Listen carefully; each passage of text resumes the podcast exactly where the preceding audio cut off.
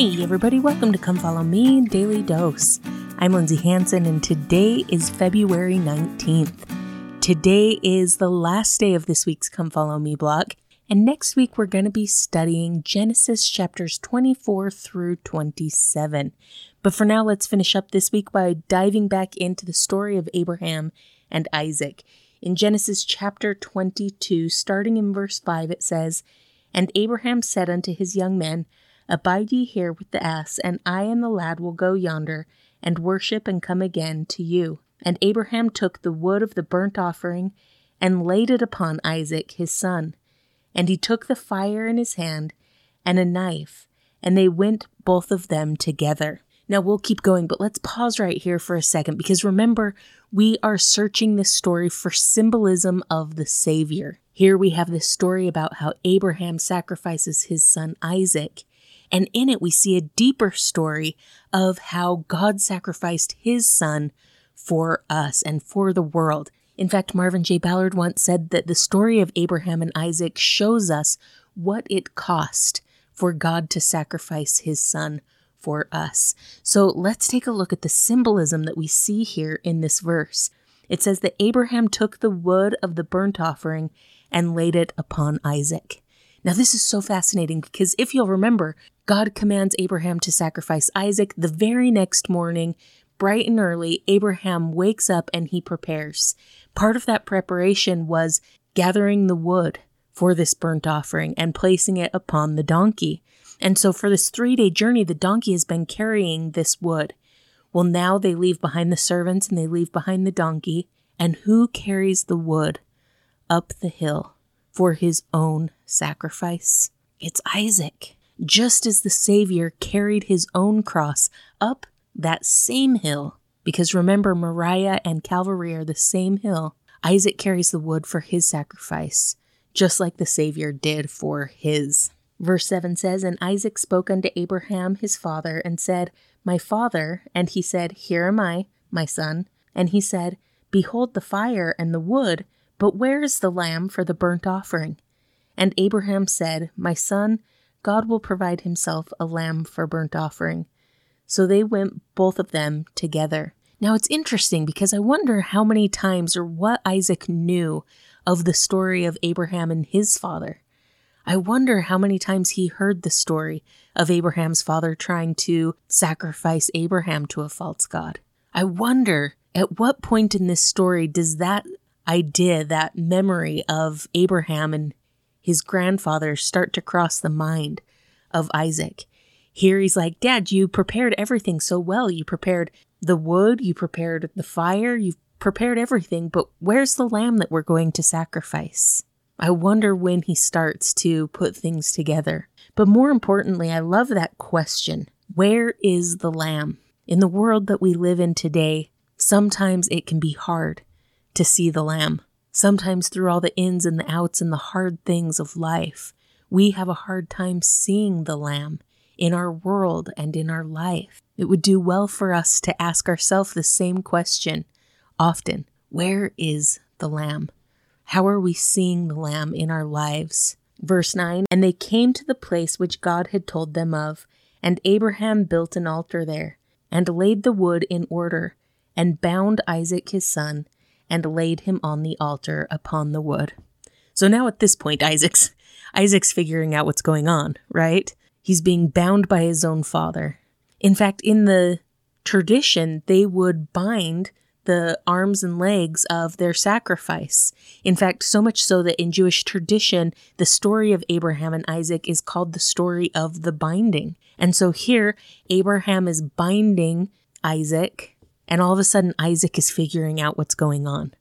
Now keep in mind, Isaac is not a baby, and he's not a toddler. He's anywhere from probably 15 to 30, but my guess is he's closer to 30. And Abraham at this point is an old man. Isaac could have easily overpowered him. But again, look at the symbolism. We see Isaac, who had the ability to deliver himself, had the ability to stop what was happening. Yet, as far as we can see here in the scriptures, he submitted himself to be bound and to be laid upon the altar. Similarly, the Savior had the ability, he had the power to stop what was happening, but he delivered himself to be sacrificed. Such beautiful symbolism there. Verse 10 And Abraham stretched forth his hand and took the knife to slay his son. And the angel of the Lord called unto him out of heaven and said, Abraham, Abraham. And he said, Here I am. Now, what's fascinating to me about this is remember after Abraham had left the land of his fathers and he settles and everything's going fine, and then he's asked to return to a land of idolatry. And he's hesitant about it. He's nervous about it. He's nervous about picking up and going back to this land of idolatry. But what does he do? How does he gain courage to go back? He remembers the time when the Lord has delivered him before. He says he remembered the angel that delivered him from the gods of Elkenah and that he would do well to listen to God. Part of me wonders if he wasn't thinking of that same thing for those three days walking to Moriah, if he wasn't thinking about the same thing walking up the mount, if he wasn't thinking the same thing as he bound his own son and laid him on the altar, if as he raised that knife to sacrifice, if he wasn't thinking, God, you have delivered before and I trust that you will deliver again. Remembering times in our lives when God has delivered us or blessed us gives us strength and gives us power to move forward in faith, believing that He can deliver again. And I wonder if Abraham wasn't even just waiting a little bit for an angel to deliver his son, just like an angel had delivered him. Verse 12, it says, And he said, Lay not thy hand upon the lad, neither do thou anything unto him. For now I know that thou hast not withheld thy son, thine only son, from me. And Abraham lifted up his eyes and looked, and behold, behind him a ram caught in the thicket by his horns. And Abraham went and took the ram and offered him up for a burnt offering in the stead of his son. Now, what I love here is that think about times in your life when you have experienced a ram in the thicket, the times in your life when God has reached his hand into your life to deliver you, to spare you.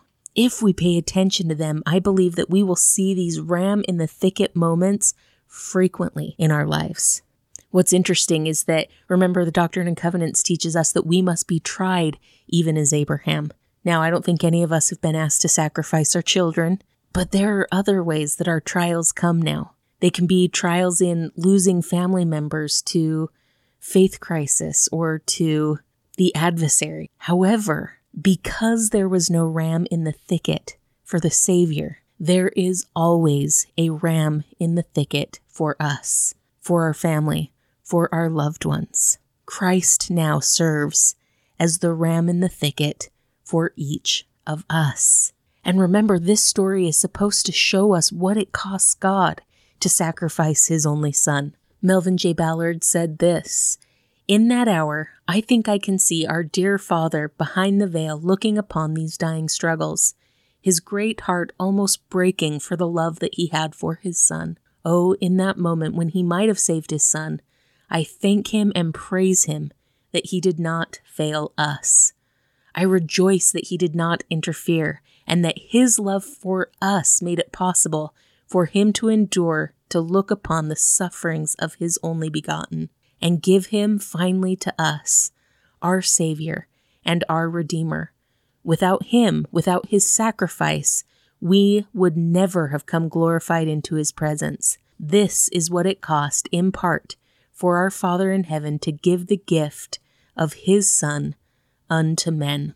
I absolutely love that imagery for our Father in heaven to be in this moment, in the same place where Abraham was to sacrifice Isaac, to look upon the struggles of Christ, to recognize that he could have stopped it, but knew that without that sacrifice, without that great atoning sacrifice, there could be no ram in the thicket for each of us.